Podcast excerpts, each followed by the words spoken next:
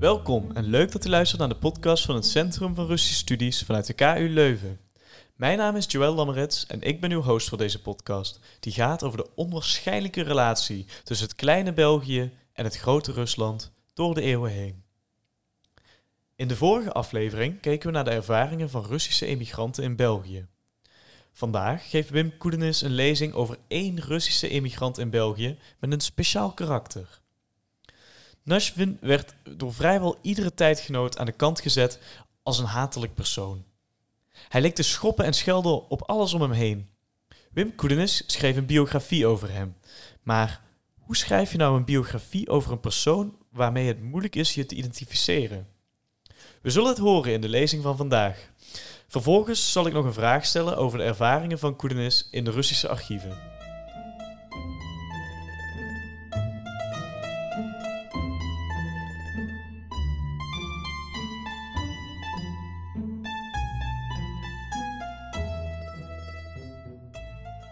Menig biograaf krijgt het verwijt te horen dat hij of zij zich te veel met het onderwerp van zijn studie identificeert. Tenzij men werkelijk met een hagiografie te doen heeft, is deze kritiek meestal onterecht. Men begint nu eenmaal niet aan het levensverhaal van iemand voor wie men geen belangstelling of sympathie heeft. Bovendien is men dan nog vaak jarenlang eenzaam in de weer geweest om zijn verhaal op papier te zetten, wat alweer de nodige kritische afstand tot het onderwerp niet ten goede komt. Wat doet men echter met een biografie van een man die men aanvankelijk wel aantrekkelijk vindt, maar die gaandeweg een onuitstaanbare vent blijkt te zijn? Kan men zijn biografie nog wel schrijven en mag men het nog wel? Loopt men niet het gevaar in een ander uiterste te vervallen en een exempel van de menselijke slechtheid te schrijven?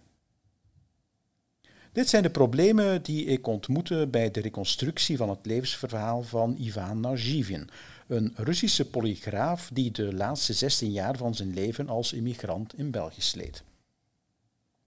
Toen in het begin van de jaren 90 mij werd gevraagd om een lezing te geven op een internationaal congres over de culturele erfenis van de Russische immigratie, gaf ik iets wat lichtzinnig als onderwerp Ivan Nazhivin in België op. Toevallig was ik enkele jaren voordien tijdens archiefonderzoek in Moskou op enkele archieven van hem gestoten en de notities die ik van deze prospectie had overgehouden leken mij voldoende voor het verhaal dat het weinige dat over hem bekend was kon aanvullen. Elke zichzelf respecterende Russische literatuurgeschiedenis wist van Nazhivin dat hij in Brussel was overleden en dat hij de auteur was van in zijn tijd ophefmakende romans met als bekendste het driedelige Rasputin uit 1923. Ondanks de waarschuwing van de Vlaamse katholieke boekengids dat de Nederlandse vertaling niet boeiend en mislepend kan heten, evenmin nieuw, leek het algemene gebrek aan belangstelling onterecht, zeker in het licht van de meer veelbelovende oordelen in Sovjet-Russische naslagwerken. Nazhivin, zoon van een kulak, begon te publiceren in het begin van de jaren 1890, stond vijandig tegenover de revolutie van 1905 en is sinds de Oktoberrevolutie immigrant en vurig tegenstander van de USSR. En Nazhivin stond onder de invloed van de religieus-filosofische leer van Tolstoj vooral de meest conservatieve kanten ervan, een overtuigd monarchist.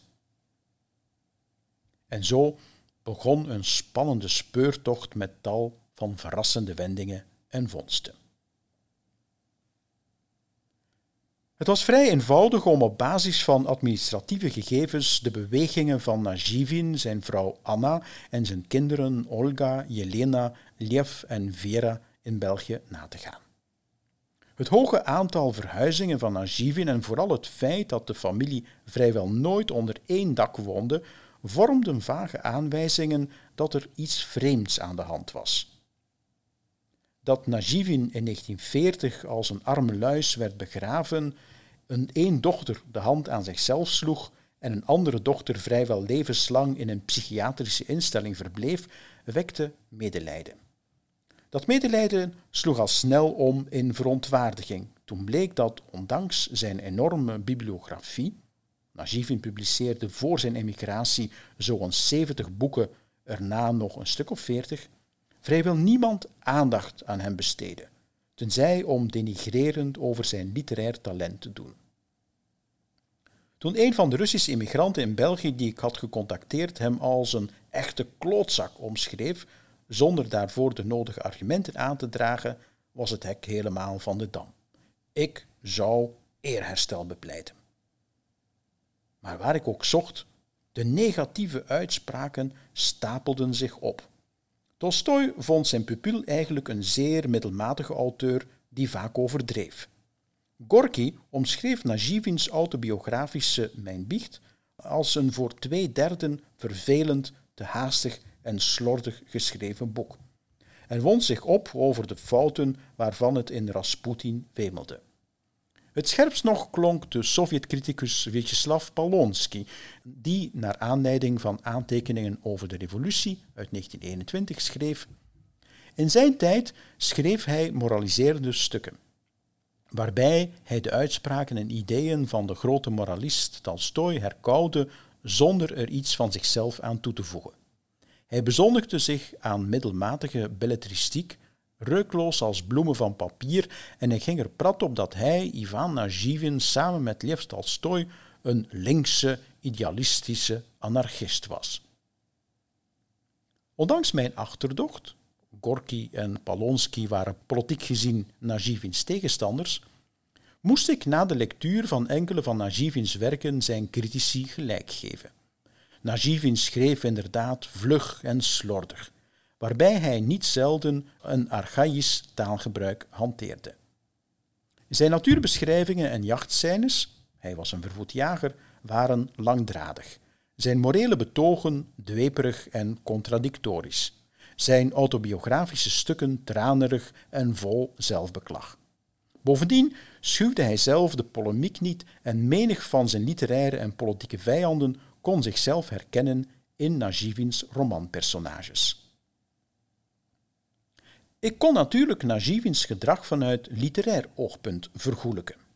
Pulpliteratuur is sinds jaar en dag een gerespecteerd genre. En heeft niet iedere auteur het recht zich te beroepen op de artistieke vrijheid en de vrijheid van meningsuiting? Mag hij niet zelf weten wie en onder welke naam hij iemand laat opduiken in zijn werk?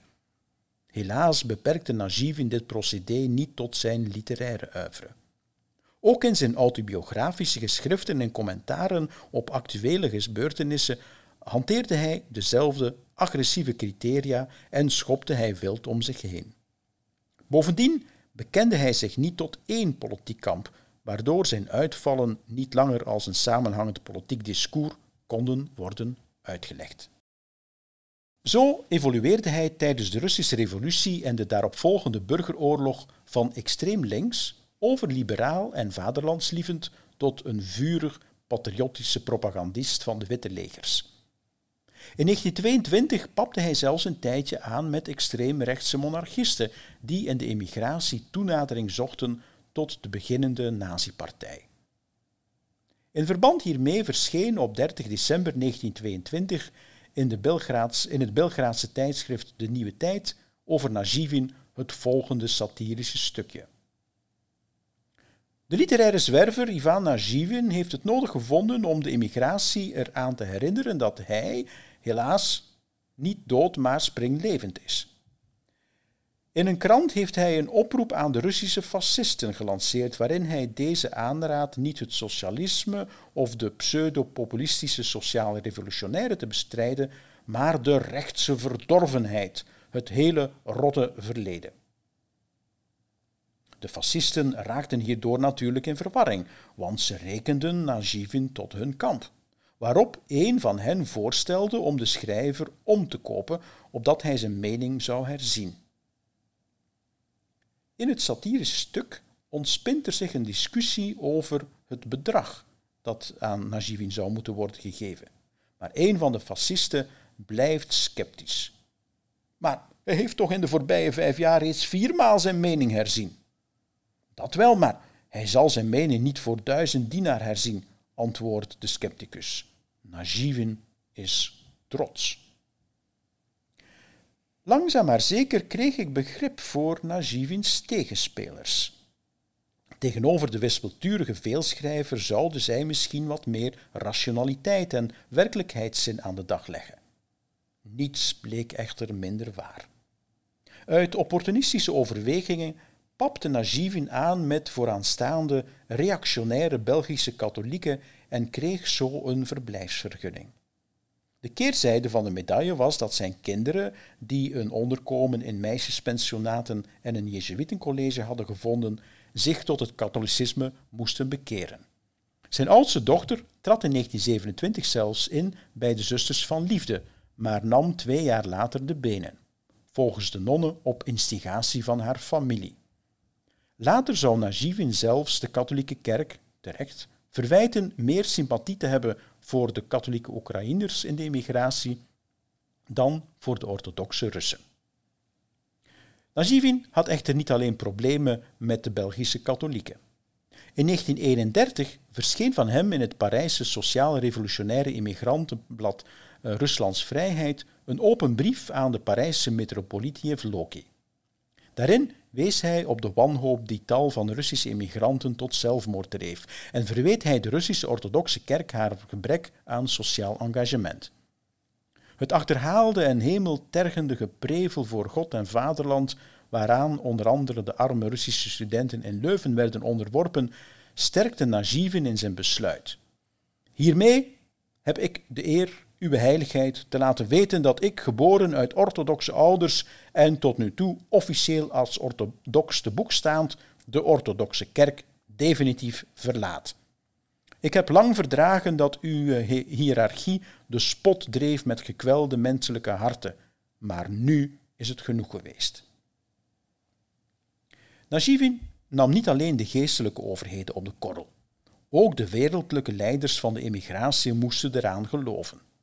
Het begon vrij onschuldig in 1930 met een pamflet over de noodzakelijke landbouwhervormingen in een toekomstig Rusland, waarbij de structuur van de Belgische Boerenbond als model zou kunnen staan. Al gauw echter kwamen ook de politicus Pavel Miljukov en wijlen tsaar Nicolaas II onder vuur te liggen. Dit laatste was voor de monarchistische Russen in België te veel. De Unie van Russische Oorlogsinvaliden in België liet officieel weten dat ze Nazhivin niet langer als membre protecteur beschouwde en ze zond zijn lidmaatschapskaart terug. Alexander Pushkin, de toen 24-jarige achterkleinzoon van Ruslands grootste dichter, schreef een grove brief, doortrokken van haat tegenover de verrader Nazhivin, waarin hij betreurde dat zijn ouders Nazhivin ooit hadden ontvangen. Hij verklaarde dat de mening van die wereldberoemde schrijver Nazhivin hem gestolen kon worden en hij wenste hem een spoedige dood toe.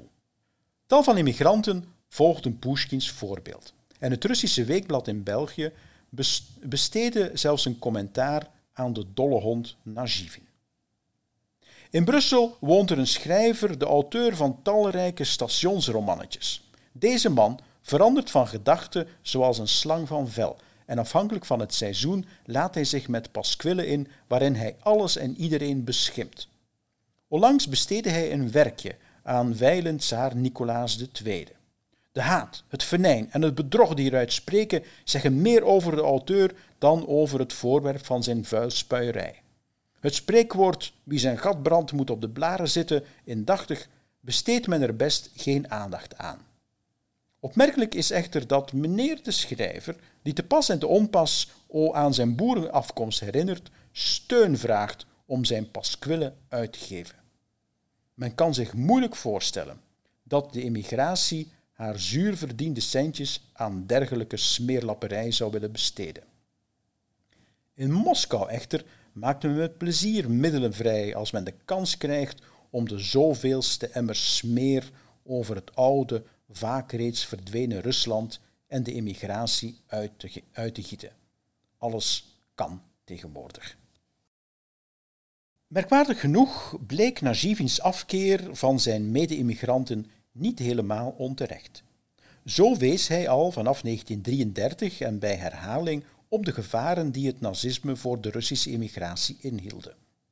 Veel Russische immigranten in België waren immers aanhangers van grootvorst Kirill, een troonpretendent met germanofiele trekjes, en zouden tijdens de Tweede Wereldoorlog inderdaad in de collaboratie verzeilen. Onder druk van de Russische immigratie, grootvorst Vladimir zou zelfs via diplomatieke weg interveneren, werd Nazhivin regelmatig bij de Belgische autoriteiten op het matje geroepen en uiteindelijk werd hij uit alle Belgisch-Russische milieus geweerd. Nazhivins tegenspelers waren minstens medeplichtig aan zijn isolement. Een uitweg uit deze impasse leek het idee om Nazhivins persoonlijke drijfveren en zijn psychologie na te pluizen. Misschien waren er meer objectieve elementen die zijn gedrag konden verklaren. Het omvangrijke persoonlijke archief dat zich in Moskou bevond, kon hierover uitstel brengen. Uit de correspondentie met Nikolai Rubakin, een bibliograaf die jarenlang vanuit het Zwitserse Lausanne Nazhivin documentatie voor zijn romans toestuurde, bleek Nazhivin een dwangmatige schrijver, soms tot 400 bladzijden per maand, die liefst in alle eenzaamheid werkte en zichzelf literair, maatschappelijk en moreel als hoogste norm zag. Hij kon behoorlijk van zijn pen leven tot in 1930 ook voor hem de economische crisis toesloeg en zijn jaarlijks inkomen plotseling nog maar 100ste bedroeg van wat hij placht te verdienen. Zelfs met de hulp van een Russische uitgever in het Chinese Tianjin zou hij nooit zijn oude levensstandaard kunnen evenaren. Ook rond 1930 barstte de bom binnen het gezin. De kinderen schaarden zich aan de kant van hun moeder en zetten vader het huis uit. Ze waren de voortdurende ruzies van hun ouders en de morele terreur van hun vader kotsbeu. Wat volgde was een eindeloze reeks bedreigingen en scheldpartijen. Vader mocht niet in de buurt van zijn geliefde kleindochtertje komen. Dochter Jelena was in 1933 zwanger geraakt en hals over kop gehuwd. En hij moest ophouden zijn ongewenste schoonzoon juridisch te vervolgen. Hij moest maar bij zijn maîtresse intrekken, als die toch zoveel meer gezond verstand had dan zijn wettige echtgenote. In zijn dagboek wond Nazhivin zich erover op dat zijn kinderen nog slechts Koeterwaals, dat wil zeggen Belgisch, praten, en hij gaf zijn Joodse vrouw de schuld van de teloorgang van zijn Russische huis. Ik heb nooit geloof gehecht aan die stomme protocollen van de wijzen van Zion, maar dat smerig schepsel, zijn vrouw dus, gedraagt zich alsof die protocollen wel degelijk bestaan en ze bezig is het programma ervan uit te voeren. Last but not least was er Nazhivins gezondheid. Hij kampte met ongecontroleerde woedeaanvallen waarvoor hij halverwege de jaren 20 al een hersenoperatie onderging. In de jaren 30 werd zijn werkritme verstoord door hoofdpijnen, duizeligheid, tijdelijke blindheid en verlammingsverschijnselen aan de ledematen. Het is tegen deze achtergrond dat Nazhivins slijmerige brieven aan Kaganovich en Stalin moeten worden begrepen, waarin hij vraagt om naar de Sovjet-Unie te mogen terugkeren. De verschrikkelijke getuigenissen van zijn zuster, wiens man in een Siberisch zwerkkamp zat, konden hem hiervan niet weerhouden. Maar ook hier kreeg hij 0 op het rekest. De Sovjets konden een dergelijke lastpost missen als kiespijn. Een onuitstaanbare vent vol zelfbeklag en met tirannieke neigingen, bedenkelijke tegenspelers en familieleden die in zieligheid niet voor Nazhivin onderdoen. Moet men aan dergelijk treurig vertoon een studie wijden? Het antwoord is positief. Vanuit moreel oogpunt kan men de Nazhivin-biografie verdedigen als een antwoord op de blinde verheerlijking waarvan deze omstreden polygraaf sinds een 30-tal jaar in extreemrechts Russische kringen het voorwerp is. In 1993 noemde de patriotische Rassiska Gazeta het stilzwijgen rond Nazhivin misdadig, want een heel stuk van de Russische nationale cultuur en literatuur was met de naam van Nazhivin verbonden. Zijn boeken, die ten onrechte uit het geestelijke erfgoed van de Russische Republiek werden geweerd, doen voor ons nu, na al die jaren, het talent van de auteur schitteren. Binnenkort zal het 150 jaar geleden zijn dat Ivan Fyodorovich Nazhivin werd geboren. Zal tegen die tijd iets van hem verschenen zijn in Rusland, dat heden ten dagen absoluut niet wakker ligt van problemen van geestelijke orde? Publiceren is één zaak. In 1995 verschenen Rasputin en een driedelige verzamelaar en sindsdien nog talrijke werken van Nazhivin. Hem verheerlijken als een moreel genie is evenwel een andere aangelegenheid. En er is nog een belangrijke reden om de Nazhivin-biografie toch te schrijven, namelijk een historische. Nazhivins standpunten waren zo provocatief dat niet alleen de Russische gemeenschap, maar ook iedereen die zich het lot van de Russische immigratie in België aantrok, bijna verplicht was om te reageren. Dankzij zijn autobiografische proza en de documenten uit zijn omvangrijke archief, aangevuld met Belgisch archiefmateriaal, is men perfect in staat om zowel Nazhivins eigen standpunten als die van zijn omgeving te reconstrueren. Via Nazhivin krijgt men toegang tot een onontgonnen historisch terrein, dat van de eerste Russische immigratie in België, dat men bovendien kan situeren tegenover de pre-revolutionaire Russische tendensen, Nazhivin was toen ook al actief, binnen een Belgische context. Zo wordt de problematische biografie van een onuitstaanbare vent de spiegel van een heel tijdperk.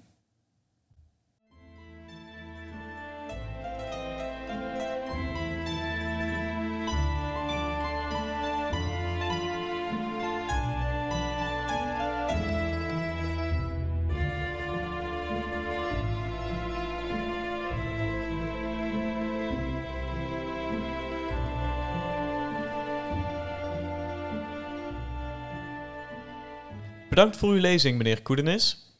Aansluitend op uw verhaal heb ik nog een vraag. Door dit onderzoek heeft u ook onderzoek gedaan in Moskou, begrijp ik. Ja. Hoe was dat om onderzoek te doen in Rusland? Hoe is dat voor u over het algemeen? Wel, het Nazhivin-boek is verschenen in 1999, dus het archiefonderzoek is in de jaren daarvoor gebeurd. En toen was het eigenlijk een droom om in Russische archieven te werken. Dus het archief van Nazhivin, dat oorspronkelijk in Praag zat, was door de Sovjet-troepen meegenomen na de Tweede Wereldoorlog. En dat was eigenlijk zonder de minste problemen toegankelijk. Dus in de vroege jaren 90, midden van de jaren 90, kreeg je eigenlijk toegang tot alle documenten, zelfs de dingen waar secretno geheim op stond, alles kon je krijgen. Sinds Poetin aan de macht is, is de situatie echter helemaal veranderd. Ik heb heel veel in Russische archieven gewerkt de laatste 15, 20 jaar en het wordt alsmaar moeilijker. Je bent eigenlijk helemaal zoals in de Sovjet-tijd afhankelijk van de goodwill van archivarissen en instellingen. Zo wilde ik ooit in het archief van het tsaristische ministerie van Buitenlandse Zaken werken. Dat is een compleet afzonderlijk archief, bijna een geheim archief. Hè. Je kunt je het zo gek niet voorstellen. En dus na lang zoeken ben ik uiteindelijk op een contact gestoten, een e-mailadres. Heb ik een e-mail gestuurd, hoorde ik helemaal niks. En ik had het dus eigenlijk al volledig opgegeven. En op de dag dat ik in Rusland arriveerde, om precies in dat archief te werken, maar ook op andere plekken, kreeg ik een e-mail dat mij het voorrecht was verleend om in het archief van het tsaristische ministerie van Buitenlandse Zaken te werken. Russische collega's die dat hoorden, keken mij met grote ogen aan, want dat lukte bijna niemand. Dus het is echt... je weet gewoon niet wanneer en of je überhaupt toelating zult krijgen. Zo erg is het vandaag de dag gesteld. En waarom hebben zij u wel toegang gegeven toen? Wel, in de jaren 90 was er dus geen probleem om in archieven te werken.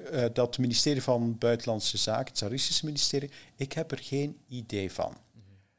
Om een of andere reden... Ook geen reden of iets dergelijks aan. Nee, je krijgt dus ook nooit redenen. Soms denk ik van, misschien wil men mij wel ronselen voor het een of het ander. Maar ik moet eerlijk zeggen, en ik bedoel in alle eerlijkheid...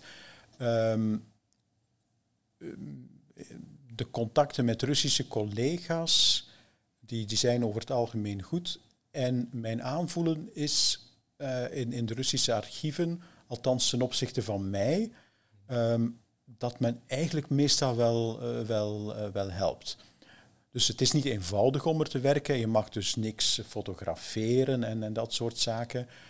Maar je moet veel geduld hebben, hè, want als je iets bestelt, dan duurt het dan een paar weken voor je het kunt krijgen. Of dan krijg je plotseling te horen, dat document dat u vraagt, dat is niet toegankelijk. Oké. En hoe weet u überhaupt dat dit document hier zit? Ja, maar ik heb dat gevonden in dat boek en dat boek. Ja, maar de auteur van dat boek mocht dat ook niet gebruiken.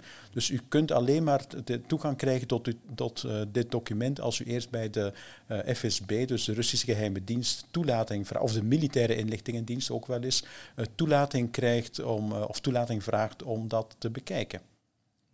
Dus veel bureaucratisch. Het is zeer bureaucratisch, zeer armlastig. Je moet eigenlijk heel veel tijd hebben om in Rusland te werken. Mensen zijn meestal wel vriendelijk, maar de regels zijn zo bureaucratisch. Ja. En met uw Russische collega's bijvoorbeeld, spreekt u wel eens over dit onderzoek bijvoorbeeld? Hoe kijken zij tegen bijvoorbeeld de Russische immigratie in België aan? Een onderwerp als de Russische immigratie is eigenlijk weinig gevaarlijk.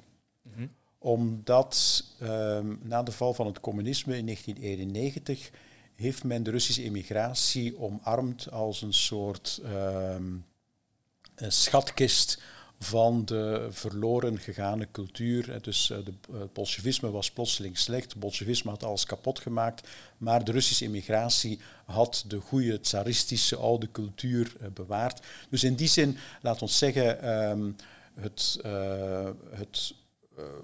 heel sterk patriotische, orthodoxe, reactionaire gedrag van bijvoorbeeld Russische immigranten in België, waartegen Nazhivin zo hard streed, past eigenlijk zeer goed in het huidige politieke klimaat in Rusland. Ja, oké.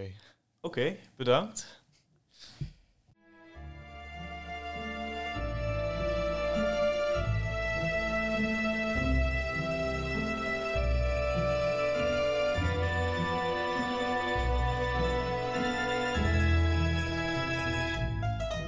Heel erg bedankt, meneer Coudenys, voor uw lezing over de Russische pulpschrijver in Belgisch ballingschap.